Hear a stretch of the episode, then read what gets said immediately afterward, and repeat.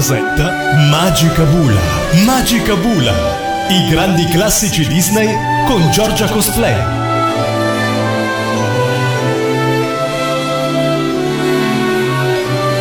Un grosso saluto a tutti gli amici in ascolto da Giorgia Cosplay. Per la prossima ora staremo insieme qui a Magica Bula, i grandi classici dell'animazione Disney su Radio Animati.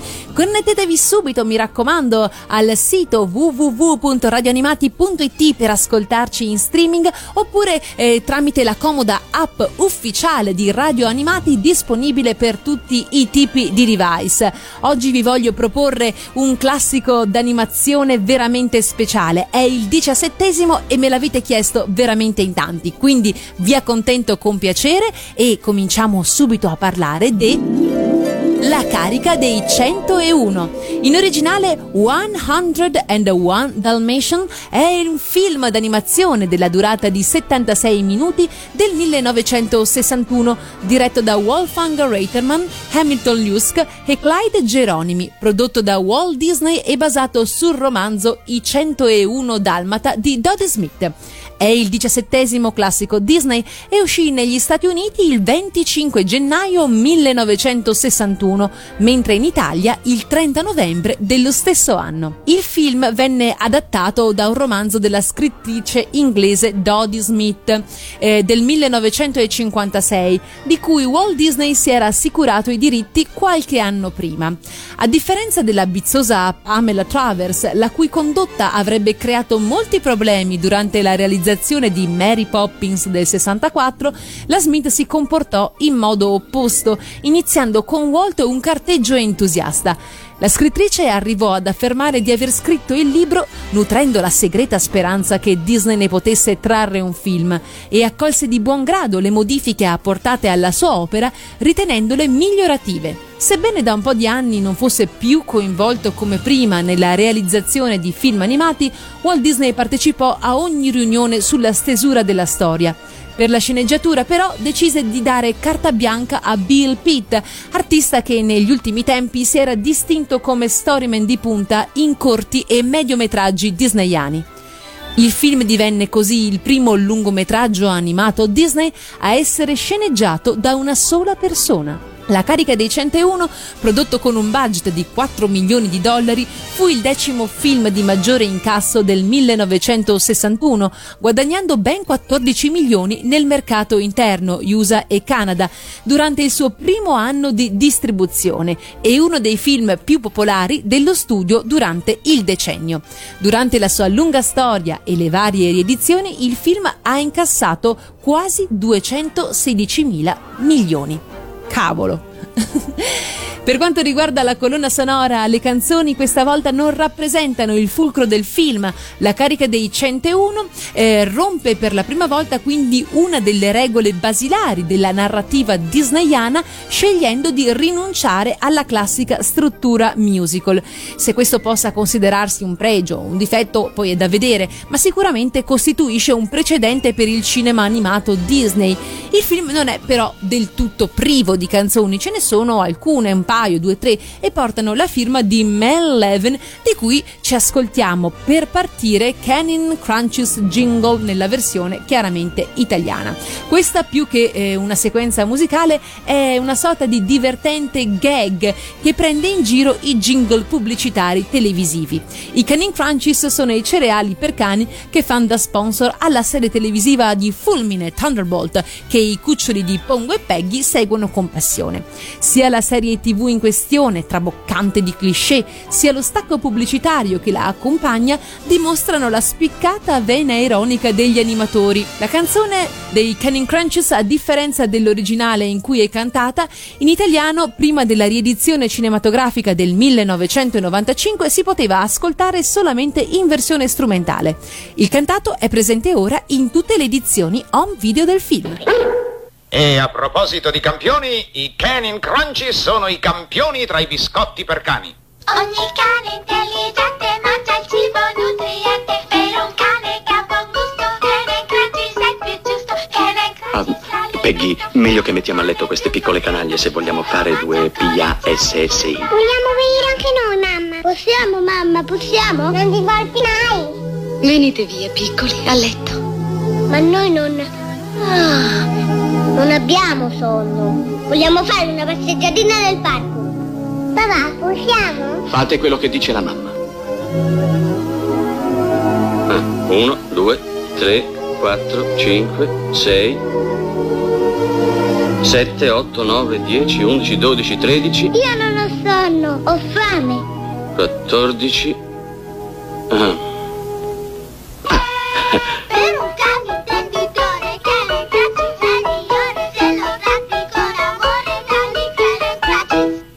Dimenticate amici, mandate soltanto 5. Ora basta Lucky, andiamo. La carica dei 101 è il primo film animato Disney ad essere ambientato in un contesto contemporaneo e vediamone nel dettaglio la trama.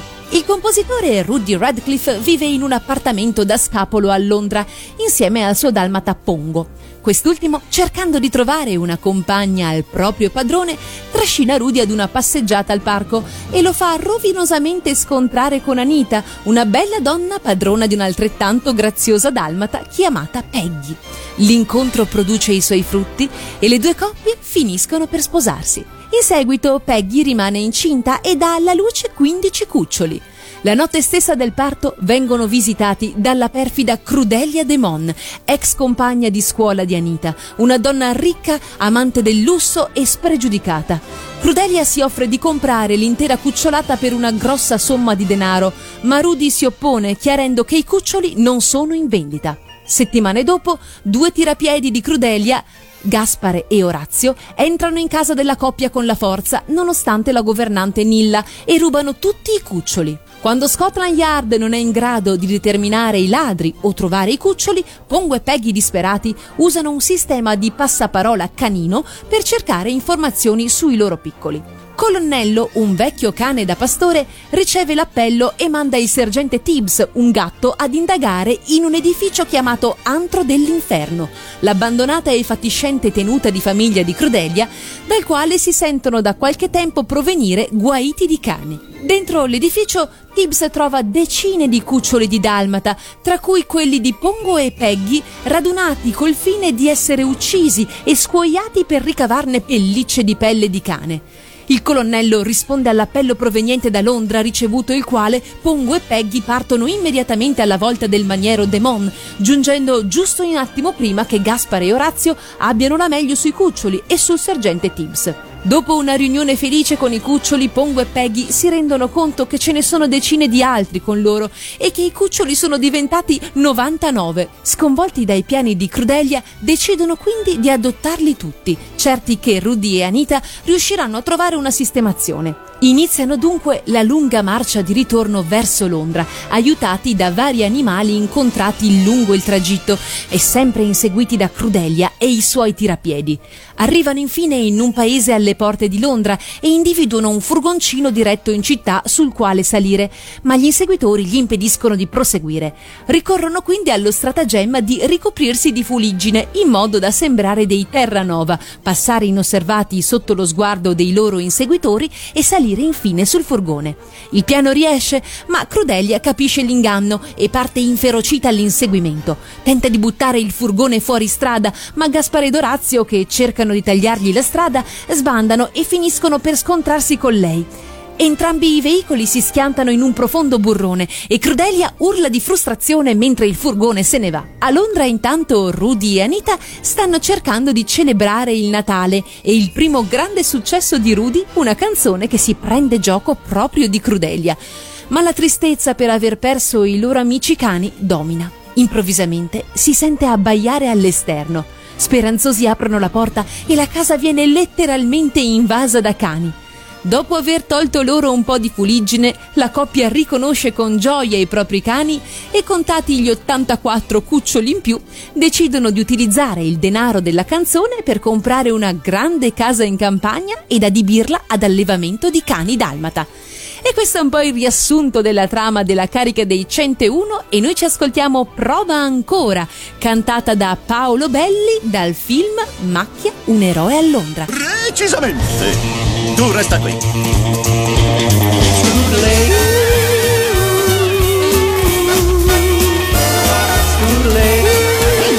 Cerca di stare calmo, amico. Hai perso il controllo! Ma tutto bene! Ci penso io a frenare!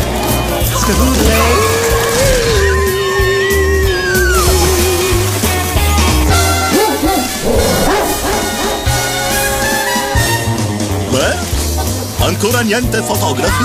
Che strano! E prova ancora, prova su, dai! Non mollare anche se... è molto dura, ma anche tu sai, non è facile. Se tu insisterai, se riproverai, ehi, credi a me, prova ancora e tu sarai il nuovo re. Questa sarà la tua prossima prova. Accidenti, una rapina alla banca. Puntata 4. Quando vincere è importante e hai già preso qualche gol, non restare indifferente, spingi ancora un po'. Ancora niente fotografi. Prova ancora, dai! Prova ancora e tu sarai il nuovo re. Dai, prova il nuovo re. Dai, prova. Gli uomini sono paralizzati dalla paura. È naturale, quei tassi impazziti gli stanno rosicchiando il cervello. È come nella puntata 27, quando hai strapazzato quei due orsi grigi. Scudley. Si danzano un guado. Scudley. E non fermarti mai. Scudley. Senza annunciato. Che c'è? Sembra che ci siamo imbattuti in una banda di ladri di bestiame. Quelle sono scimmie. Peggio ancora, sono ladri di scimmie. A me sembra come nella puntata 34. Ancora una risposta esatta, mio giovane aiutante. Ho superato la prova? Pensi di potercela fare? Ci puoi scommettere, sistemiamo quei ladri di scimmie. Prova sempre, caro amico, che la vita ti dà. E ricorda quel che dico, la vita ti amerà. E provaci, riprovaci, se il problema c'è, alla fine tu sarai il nuovo re. Il nuovo re. Il nuovo re. Il nuovo re. Il nuovo re. Ma chi te l'ha data la patata?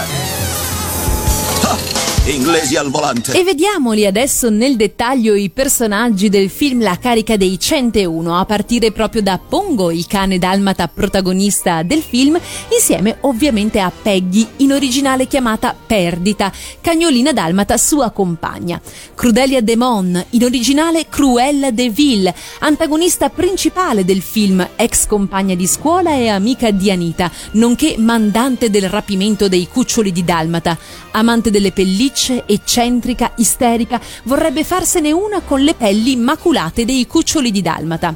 Gaspare, Jasper e Orazio, Horace Badun, antagonisti secondari del film, sono due fratelli criminali assoldati dalla perfida Crudelia. Gaspare è il capo e il meno tonto del due, mentre Orazio, grasso e lento, è il sottoposto. Ciò nonostante, in molti frangenti è il secondo ad avere delle intuizioni corrette, subito ridicolizzate da Gaspare come sciocchezze. Colonnello, ovvero Colonel, un vecchio cane di campagna con un apparente passato da militare, affetto però dagli acciacchi dell'età. Comanda il gruppo di animali, composto da lui, il sergente e il capitano, che aiuta Pongo e Peggy nella loro missione. Sergente Tibbs, un gatto facente parte del gruppo del colonnello. Capitano, un cavallo anch'esso parte del gruppo del colonnello. Danny, chiamato anche Grande Danese, è un cane che aiuta Pongo e Peggy a localizzare i cuccioli rapiti. E poi gli umani, abbiamo Rudy Radcliffe, che in originale si chiamava Roger ed è il padrone di Pongo. Anita, la dolce compagna, invece la padrone di Peggy. Nilla, in originale Nanny, la governante di casa. Vi faccio notare come per la prima volta un cattivo, in questo caso la celeberrima Crudelia De Mon, ottenne così tanto successo da eclissare in parte i personaggi protagonisti. Tutt'oggi, dopo più di 50 anni dalla prima uscita, la maggior parte del pubblico si ricorda del film soprattutto per la figura della perfida stilista invece che per i cani dalmata. E noi ci ascoltiamo la canzone Un allevamento di cani dalmati, eseguita da Tina Centi. Ancora una volta si tratta di una canzone intradiegetica, in quanto viene narrativamente giustificata all'interno della realtà del film. Il brano accompagna l'ultima scena in cui Rudy annuncia il suo progetto di aprire un allevamento di cani dalmata componendo una canzone a tema. Si tratta di uno stacco musicale breve, una semplice strofetta che però regala al film un magnifico finale corale. Che importa se son più di 100, ognuno con noi resterà. Mamma, in ogni momento nell'allevamento felice ciascun sarà.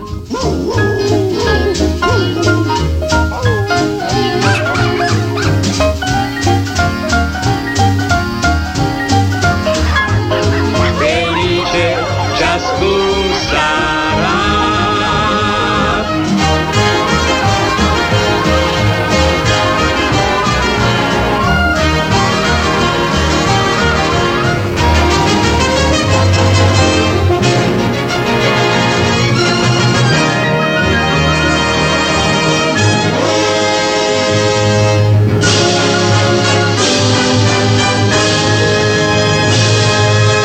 Alla fine degli anni 50 e l'inizio degli anni 60, l'animazione Disney stava passando un brutto momento. La produzione regolare di short si era ormai interrotta e l'ultimo lungometraggio animato, ovvero La Bella Addormentata nel Bosco del 1959, non era riuscito a ripagare i suoi altissimi costi di produzione.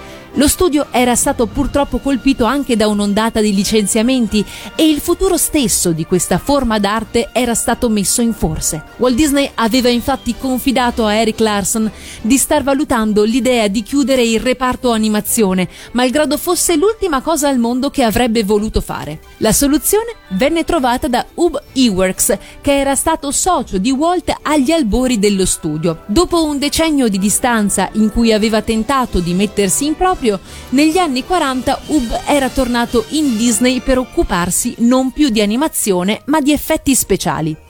L'idea di Iwerks consisteva nel puntare tutto sul processo Xerox, tecnica di sua invenzione che consentiva di fotocopiare direttamente sulle celle gli schizzi degli animatori, saltando così la costosa fase dell'inchiostrazione. Il sistema era stato sperimentato con successo l'anno precedente nel breve Goliath II del 1960 e si poteva quindi applicare senza problemi anche a un lungometraggio. L'animazione Disney era salva. Il look del film è profondamente influenzato dalla nuovissima tecnica Xerox. La mancata inchiostrazione dava modo ai disegni di conservare la spontaneità delle smatitate degli animatori. Gli artisti ebbero modo di portare direttamente sullo schermo il loro lavoro, senza alcun filtro o mediazione, ma mostrando al pubblico tutta la sana sporcizia dei loro bozzetti, completi di linee, di costruzione e segni indefiniti. Con maggiore o minore intensità, questo nuovo stile sarebbe stato portato avanti per ben 3 decenni, prima di essere rimpiazzato all'inizio degli anni 90 dalla cristallina pulizia del CAPS, il nuovissimo sistema di composizione digitale delle immagini brevettato da un giovane Pixar. Per adeguarsi al nuovo stile, il direttore artistico Ken Anderson escogitò un sistema per dare anche ai fondali del film un look, come dire, abbozzato.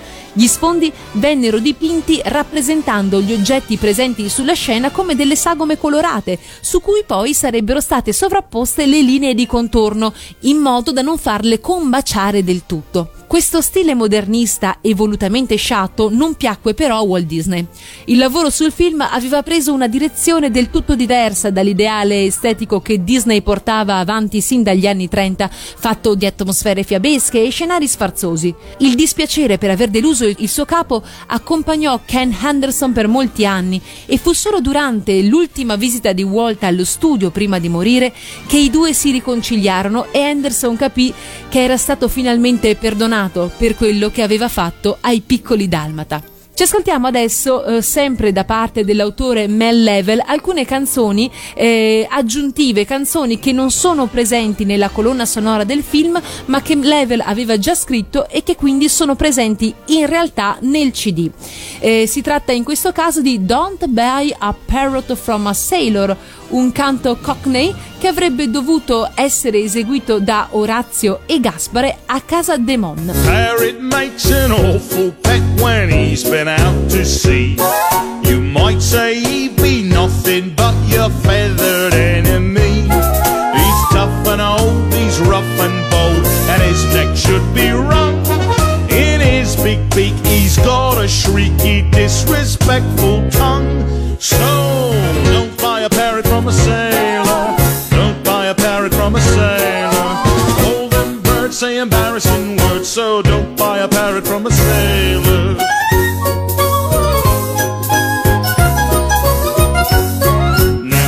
Miss Molly bought a Polly from a sailor lad.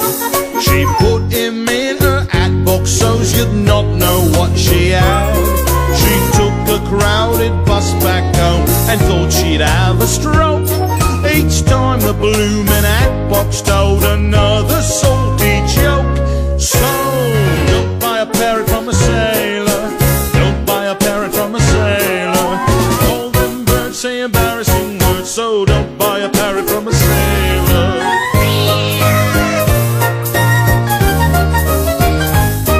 The cooker in a fine cafe, he bought a parrot too. One night poor cook was serving up a tasty rabbit stew. His customers was horrified, their appetites went bad. When Polly flew around and cried, "We're missing Pussycat."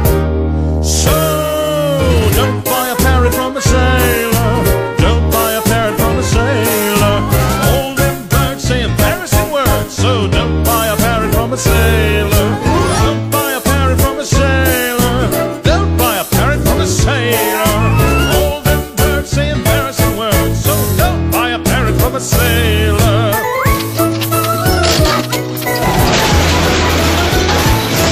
Siete sempre a Magica Bula in compagnia di Giorgia Cosplay, i grandi classici Disney su Radio Animati. Nella sua seconda parte, la carica dei 101 rompe ogni equilibrio che da sempre ha caratterizzato la formula disneyana e sceglie di sbilanciarsi sul genere action. Il rapimento dei cuccioli e il successivo salvataggio da parte di Pongo e Peggy, che per recuperarli attraversano le campagne inglesi, si svolgono in una macro sequenza che occupa una fetta considerevole della pellicola. Questa seconda parte d'azione si contrappone nettamente alle dinamiche comedy della prima metà, ricordando moltissimo la struttura narrativa che avranno in futuro i film Pixar, ricalcati proprio su questo modello. Ad aumentare lo straniamento è il fatto che per la prima volta e in assoluto l'animazione disneyana prende le distanze dal genere musical. Sono presenti un paio di canzoni, come abbiamo detto, ma rimangono in secondo piano e non scandiscono affatto le fasi della storia come invece accadeva un tempo. Questa svolta poliziesco-avventurosa è sicuramente originale e moderna, ma finisce forse per appesantire un po' la pellicola a metà del film. Non mancano però anche qui motivi di interesse.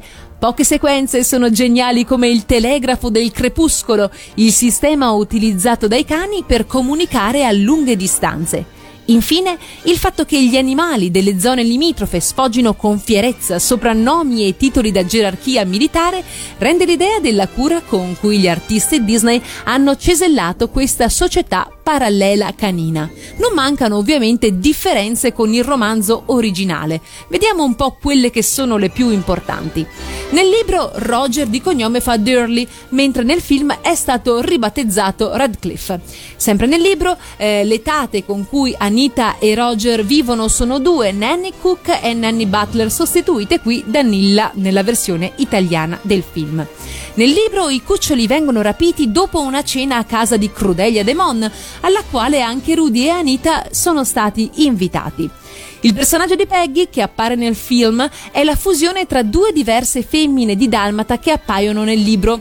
Una è Mrs., la vera madre dei 15 cuccioli e compagna di Pongo, mentre la seconda è una cagnetta di nome Perdita che viene adottata da Anita e Roger per allattare i 15 cuccioli di Pongo.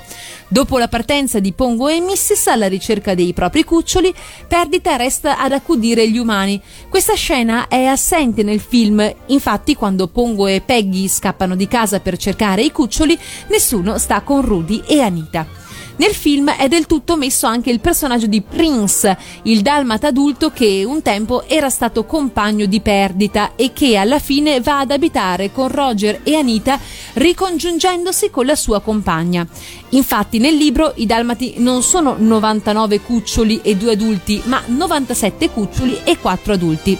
Soprattutto gli 82 che non fanno parte della figliolanza di Pongo e Mrs. sono i figli di Prince e Perdita. Nel film invece gli 84 cuccioli che non sono figli di Pongo e Peggy sono stati acquistati da Crudelia in un negozio di animali.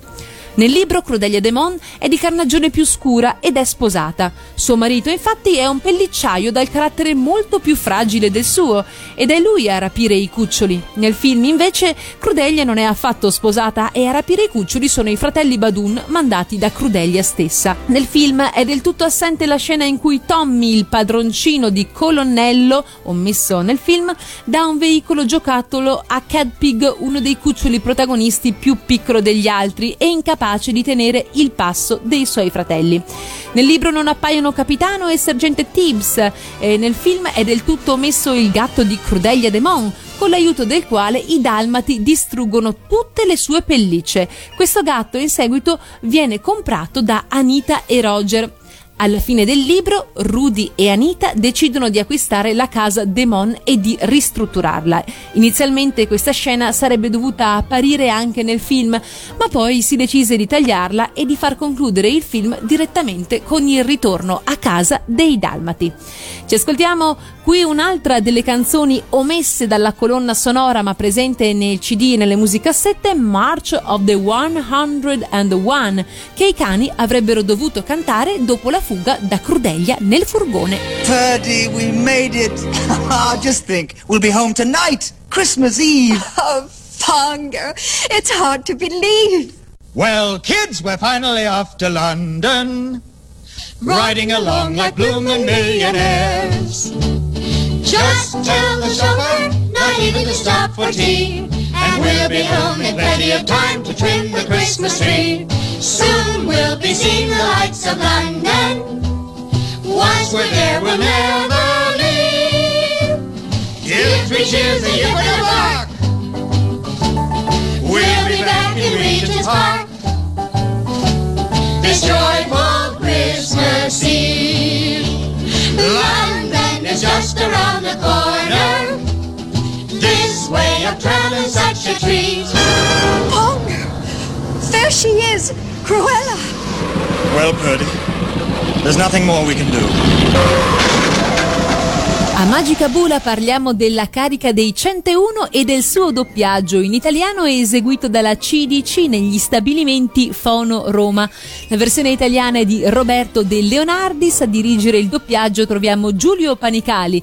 I testi italiani delle canzoni sono di Pertitas e le voci aggiunte di Isabella Pasanisi e Oreste Lionello. Nel dettaglio scopriamo che i nostri protagonisti hanno la voce rispettivamente di Pongo è Giuseppe Rinaldi, Colonnello è Giorgio Capecchi, Gaspare, uno dei servi di Crudelia, è Renato Turri, Lidia Simoneschi è Nilla, Wanda Tettoni Regina, Gianfranco Bellini è Rudy nei dialoghi, mentre nella parte cantata la sua voce è di Franco Bolignari.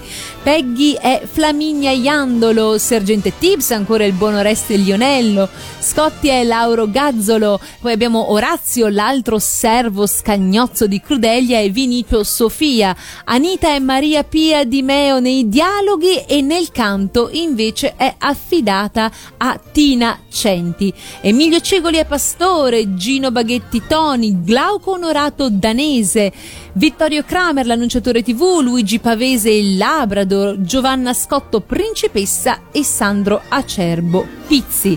Attenzione, perché adesso andiamo un po' in alcuni dettagli succosi, perché Rosetta Calavetta dà la voce a Crudelia De Mon, però la Calavetta in realtà ha doppiato anche altri personaggi dei grandi classici Disney, prima tra tutti Biancaneve, ma non solo, anche Genoveffa in Cenerentola e Tesoro in Lilli il Vagabondo. L'avevate riconosciuta? Del resto, insomma, sapete che non è una cosa così inusuale affidare a delle grandi voci vari personaggi. Del resto, appunto, in originale la doppiatrice di Crudelia è Betty Lou Gerson, la stessa che aveva doppiato precedentemente Cenerentola nell'omonimo classico Disney del 50. Andiamo avanti, la voce di Andrea Leonardis è affidata a Rolli. Dicevamo, lui è il figlio dell'adattatore Roberto che ha curato il copione italiano del film. Andrea, dopo la morte del padre, seguendo le orme di quest'ultimo, ha tradotto vari copioni dei classici Disney in italiano per un certo periodo. Roberto Chevaliere è Lucky, Mario Pisu Capitano.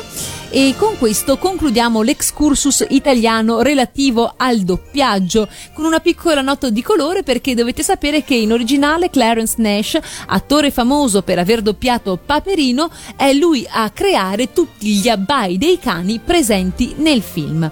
Negli anni successivi alla distribuzione originale di questo film, la Disney portò la storia in varie direzioni. Il primo di questi tentativi fu il remake live action, quando ancora non era una moda così usuale come ai giorni nostri, ovvero La carica dei 101, questa volta è magia vera, uscito il 27 novembre 1996. Il film è ambientato nella Londra contemporanea e vede nei panni del ruolo della mitica Crudelia De Mon niente meno che un pezzo da 90 come Glenn Close. Ovviamente ci sono delle differenze abbastanza peculiari rispetto al film Disney, tra le quali ve ne accenno solo qualcuna, come ad esempio l'ambientazione è sempre Londra, ma chiaramente non è più quella degli anni del classico animato, ma siamo negli anni 90. Nel lungometraggio animato non esiste il maggiordomo di Crudelia, ovvero Alonso. Gli animali protagonisti della storia non parlano, i cuccioli non guardano alla TV la serie animata di Fulmine come nel classico originale. Rudy non è uno scrittore di musica, ma un inventore di videogames. Anita è una costumista di moda alle dipendenze di Crudelia De Mon, sua datrice di lavoro, invece che una sua compagna di scuola. Oltre a Gaspare e Orazio appare anche un terzo scagnozzo di nome Scorticon, uno scuoiatore di animali che ha l'incarico di uccidere i cuccioli e di ricavarne le pelli. La fuga dei Dalmata dura solo una notte, mentre nel cartone vanno avanti per più giorni. Nel film Crudelia e i suoi complici vengono esplicitamente arrestati dalla polizia, mentre nel cartone non è specificato il destino dei malviventi dopo che hanno perso le tracce. E una piccola curiosità, in una scena i cuccioli guardando la TV vedono una scena di un grande classico, ovvero gli Aristogatti. E per citare ancora qualche curiosità, l'attore che interpreta Gaspare è Hugh Laurie, che sarà il futuro Dr. House nella fortunata serie televisiva Dr. House Medical Division, mentre l'attore che interpreta Orazio, l'altro scagnozzo, signori e signori, è Mark Williams, ovvero Arthur Weasley, il papà di tutti i giovanotti di casa Weasley dei capelli rossi, tra cui Ron e Ginny, e in tutta quanta la saga cinematografica di Harry Potter. Il successo nei cinema di questa versione diede poi origine a una serie animata l'anno successivo intitolata La carica dei 101, la serie, che prende elementi anche dal classico Disney, e a un sequel intitolato La carica dei 102, un nuovo colpo di coda, del 2000. Inoltre è prevista l'uscita nelle sale americane nel 2020, quindi insomma parliamo tra 3 anni, di uno spin-off della saga intitolato appunto La carica dei 101, il cui titolo provvisorio per ora è Cruella, ovvero Crudelia, ed è, come lascia presagire il titolo, interamente dedicato al personaggio di Crudelia De Mon. Non va dimenticato inoltre che nel 2003 uscì il direct video, il sequel ufficiale del classico Disney, La carica dei 101, ovvero Macchia, un eroe a Londra. Il film ha come protagonista Pizzi, ribattezzato Macchia nel doppiaggio italiano, che, dimenticato a Londra durante il trasloco dei Radcliffe, incontra il suo idolo televisivo Fulmine e insieme a lui deve nuovamente affrontare Crudelia e i fratelli Badun. Detto questo, è giunto il momento di ascoltarci la canzone in assoluto più famosa della pellicola. Crudelia De Mon, ed è paradossale che una pellicola che prende clamorosamente le distanze dalla tradizione musicale disneyana debba proprio buona parte del suo successo ad una delle proprie canzoni. Questo brano è diventato una vera e propria hit nella storia Disney e nel corso dei decenni è stato oggetto di numerosi remix e cover. La sequenza che la ospita è però degna di nota di per sé. A cantarla è Rudy, compositore di professione, che presenta in anteprima alla famiglia il suo ultimo pezzo ispirato alla nevrastenica ex compagna di scuola della moglie. Non si tratta solo di uno spunto originale, ma tutta la messa in scena mostra i grandissimi progressi degli artisti nella personality animation. Rudy si diverte infatti a stuzzicare Anita facendo il buffone e flirtando con lei in maniera assolutamente credibile. E allora, signore e signori, Crudelia De Mon, Crudelia De Mon.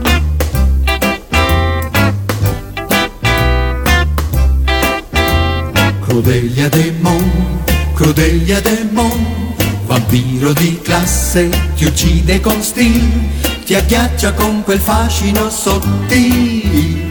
Crudele, Crudelia De Mon, guardandoti solo ti può fulminare, quegli occhi ti san dominare, ti annienta con il bacio più gentile. Crudele, Crudelia De Mon. È un diavolo col viso angelicato, appena tu la vedi hai uno shock. Vorresti andartene ma non puoi muoverti e ti senti il cuore che balla il rock. È pazza chissà, nessuno lo sa, chi uccide di giorno lei non ci va. È un mostro dall'aspetto femminile, la bella Crudelia De Mon, oh Crudelia, la bella Crudelia De Mon. E adesso è il momento di collegarsi alla pagina Facebook di Radio Animati, perché sto per postarvi le immagini relativi ai cosplayer della carica dei 101. Manco a dirlo, Pongo, Peggy e tutti gli altri cani non sono proprio di facile cosplayizzazione, diciamo così, però il personaggio che ha avuto più seguito in questo senso è ovviamente la terribile Crudelia De Mon. Che si tratti della versione interpretata nella live da Glenn Close piuttosto che quella del cartone animato fa poca differenza, i cosplayer ne hanno dato veramente delle rese molto credibili e formidabili, come quelli che vi sto mostrando appunto nella pagina Facebook. In questo caso vedete che c'è un'estrema cura soprattutto per quanto riguarda il make-up, che fa davvero la differenza in questo caso, perché comunque il make-up di Crudelia è molto particolare, molto arzigogolato, dovrebbe anche tendere alle volte al verdastro violaceo, però insomma mi piace come hanno riprodotto i suoi lineamenti marcati, e soprattutto non va dimenticato anche l'acconciatura bicolor che ricorda chiaramente il bianco e nero anche delle macchie. Il personaggio piace molto anche grazie alla versione che maschile ne ha dato un artista molto noto, ed ecco che qua i cosplayer transgender si sono un pochino gettati a pesce, facendo in modo di avere delle versioni maschili di Crudelia pure molto belle, anche se a volte devo dire mi ricordano vagamente Black Jack di Osamu Tezuka, perché vuoi la cravatta, vuoi appunto la chioma bicolor con la ciuffa nera davanti, un pochino Black Jack ce lo ricordano. Tuttavia lavori molto molto belli, anche queste pellicce spero sintetiche, ma credo proprio di sì, insomma non credo che nessuno si sia messo a scoiare animali veri né tantomeno dalmati. Soprattutto sono molto convincenti, mi piacciono davvero tanto, e anche questa versione che vedete nella seconda fotografia che ho postato, la prima a sinistra, un po' più come dire trendy, alla moda, con questa Crudelia che sembra un po' Lady Gaga con il dalmata vero, devo dire che mi piace, è una reinterpretazione molto credibile e molto molto attuale. Voi cosa ne pensate? È un personaggio che vi ha mai ispirato per essere cosplayato, Crudelia De Mon? Personalmente no, però devo dire che mi piacciono molto gli esiti trovati in giro, e anche alle fiere se ne vedono molto di ben infatti, alcuni più cartuneschi, altri più insomma come una reinterpretazione live. Mi dispiace invece di non aver avuto mai la possibilità di vedere live i due protagonisti maschili, Anita e Roger, perché secondo me insieme, magari con un bel cucciolo, avrebbero avuto la loro da dire. Che ne pensate? Fatemelo sapere nella pagina Facebook di Radio Animati, e noi intanto ci ascoltiamo, sempre tratto dal film Macchia un eroe a Londra, la canzone Fulmine, cantata da Augusto Giardino. Bene, tutti pronti per vedere lo show? Il mio posto!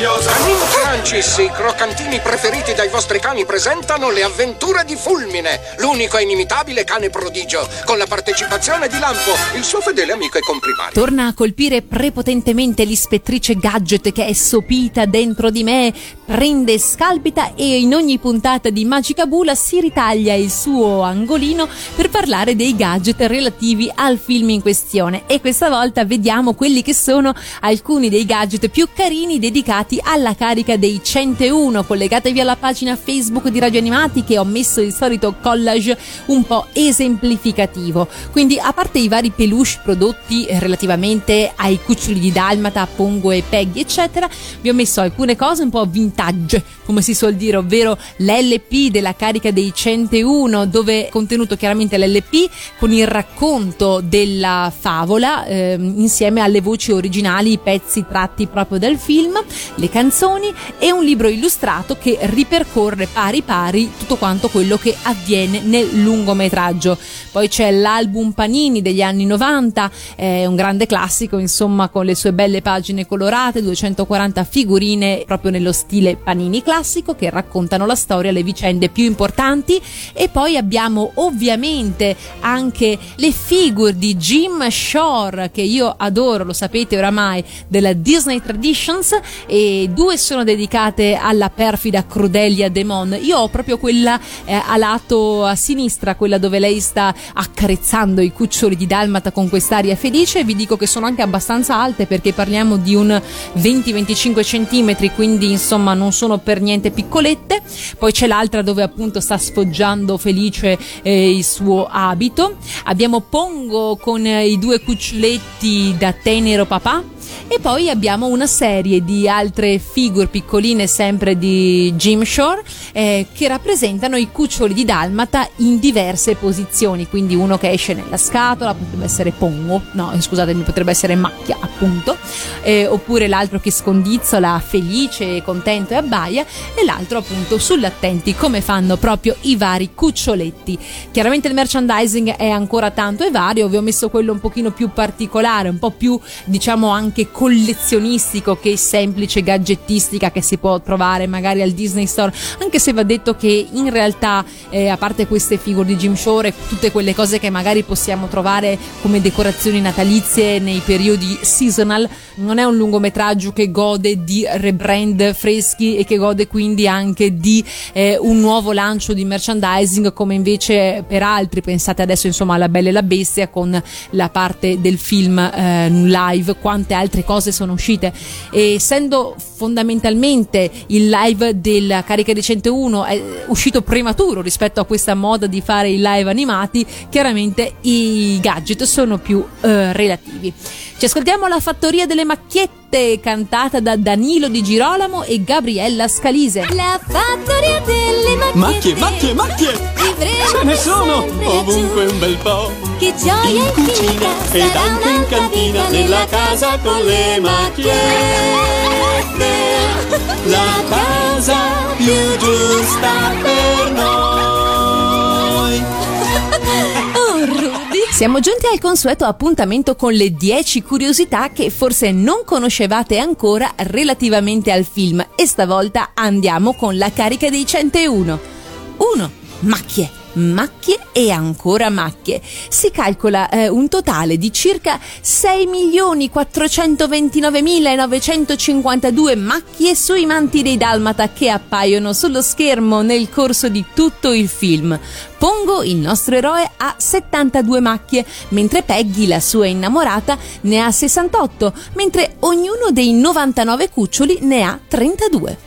2. Lily e il vagabondo, il 15° classico Disney, era già uscito nel 1955.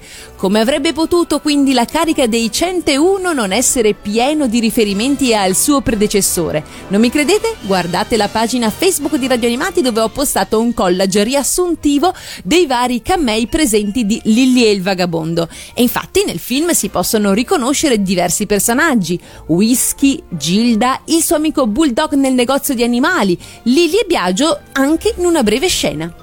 3. Dodie Smith, l'autrice del libro da cui è tratto il cartone, ha veramente avuto 15 cuccioli di dalmata, uno dei quali era nato senza vita ed è stato rianimato prontamente dal marito. Non ha però tenuto tutti i cuccioli, vendendone la maggior parte. L'autrice aveva inoltre effettivamente un dalmata di nome Pongo, proprio come il personaggio nel film. 4. La governante Nilla ha l'aspetto di Flora, una delle 3 buone fate della Bella addormentata nel bosco, che, guarda caso, proprio come Nilla, ha la voce italiana di Lidia Simoneschi. 5. I dalmata della carica dei 101, guardateli bene perché non sono propriamente bianchi a macchie nere, ma di un colore grigio chiaro. Questo perché il bianco sarebbe risultato troppo abbagliante sullo schermo. 6. La scena in cui i cuccioli di dalmata vengono allattati dalle mucche fu accolta con severe critiche ai tempi dell'uscita del film, in quanto giudicata inappropriata da mostrare in un film per bambini. 7. Il leggendario Mark Davis, uno dei 9 saggi dell'animazione Disney, è stato l'artista principale di Crudelia De Mon, di cui è riuscito a catturare la graffiante ironia, ideando il suo fisico anatomicamente impossibile e dotandola di un eccentrico gusto estetico. Madame De Mon è l'unico personaggio della storia dell'animazione Disney Animation ad essere stato curato da un unico artista nel corso dell'intera produzione. 8. Le macchie e tutti gli altri effetti cromatici hanno richiesto oltre 3.000 litri di tinta particolare per un peso complessivo di quasi 5 tonnellate. In altre parole, la pittura impiegata sarebbe stata sufficiente a dipingere l'esterno di 135 case di grandezza normale. Sono state create quasi 1.000 diverse sfumature di colore grazie alle formule segrete del Disney Studio Paint Lab. Si calcola che in tutta la produzione gli artisti abbiano complessivamente utilizzato circa 1.218.750 matite, robe da matti. E per finire andiamo avanti. 9. Il leggendario animatore Frank Thomas ricorda che il disegno dei cani è stato uno dei compiti più difficili. Infatti diceva proprio: è stato difficile disegnare i dalmata a causa della loro figura slanciata. Richiedevano un disegno accurato delle ossa, della muscolatura e della struttura, evitando un approccio troppo caricaturale. Abbiamo portato molti cani nello studio per filmare il modo in cui si muovevano, poterli studiare accuratamente e realizzare quindi tutti gli schizzi. 10. In quasi tutti i dalmata si possono scorgere 3 macchie che ricordano la forma della testa di Topolino. Coincidenze? Come direbbe Adam Cadman, io non credo. E allora, visto che di macchie abbiamo parlato fino adesso, la canzone che vi propongo è proprio Vedo Macchie, interpretata da Danilo Di Girolamo, sempre tratta dal film Macchia, un eroe a Londra.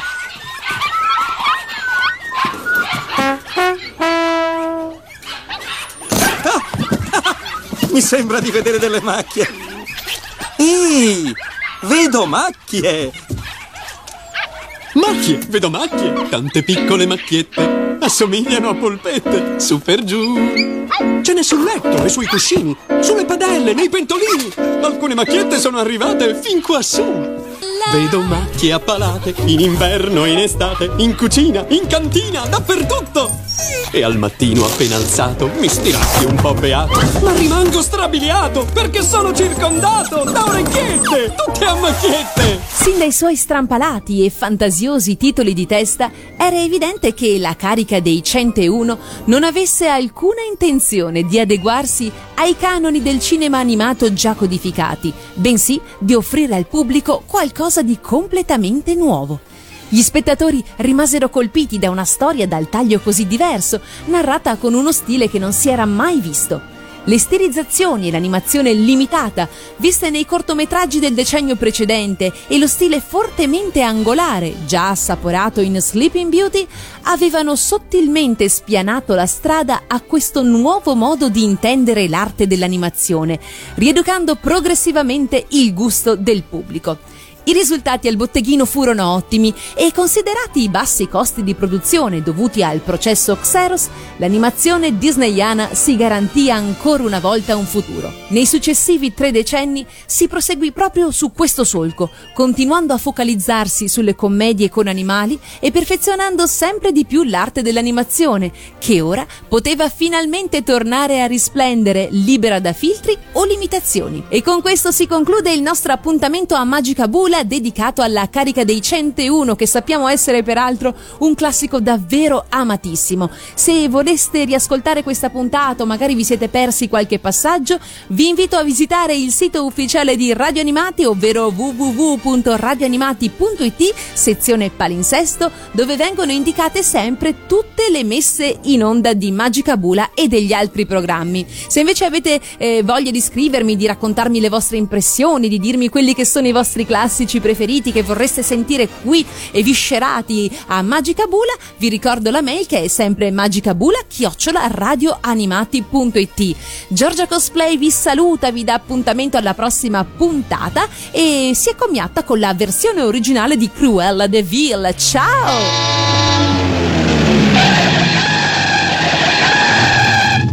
Oh, must be Cruella, your dearly devoted old schoolmate. Cruella De Ville. That's it.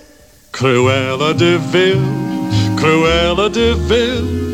If she doesn't scare you, no evil thing will. Oh, to Roger. See her is to take a sudden chill. Oh. Cruella, Cruella. She's like a spider waiting for the kill. Roger, look, she'll out, hear you. Cruella De Ville. At first you think Cruella is a devil, but after time has worn away the shock, you come to realize you've seen her kind of eyes watching you from underneath a rock. You're no help, Rog. This vampire bat, this inhuman beast, she ought to be locked up and never released. The world was such a wholesome place until Cruella, Cruella De Ville.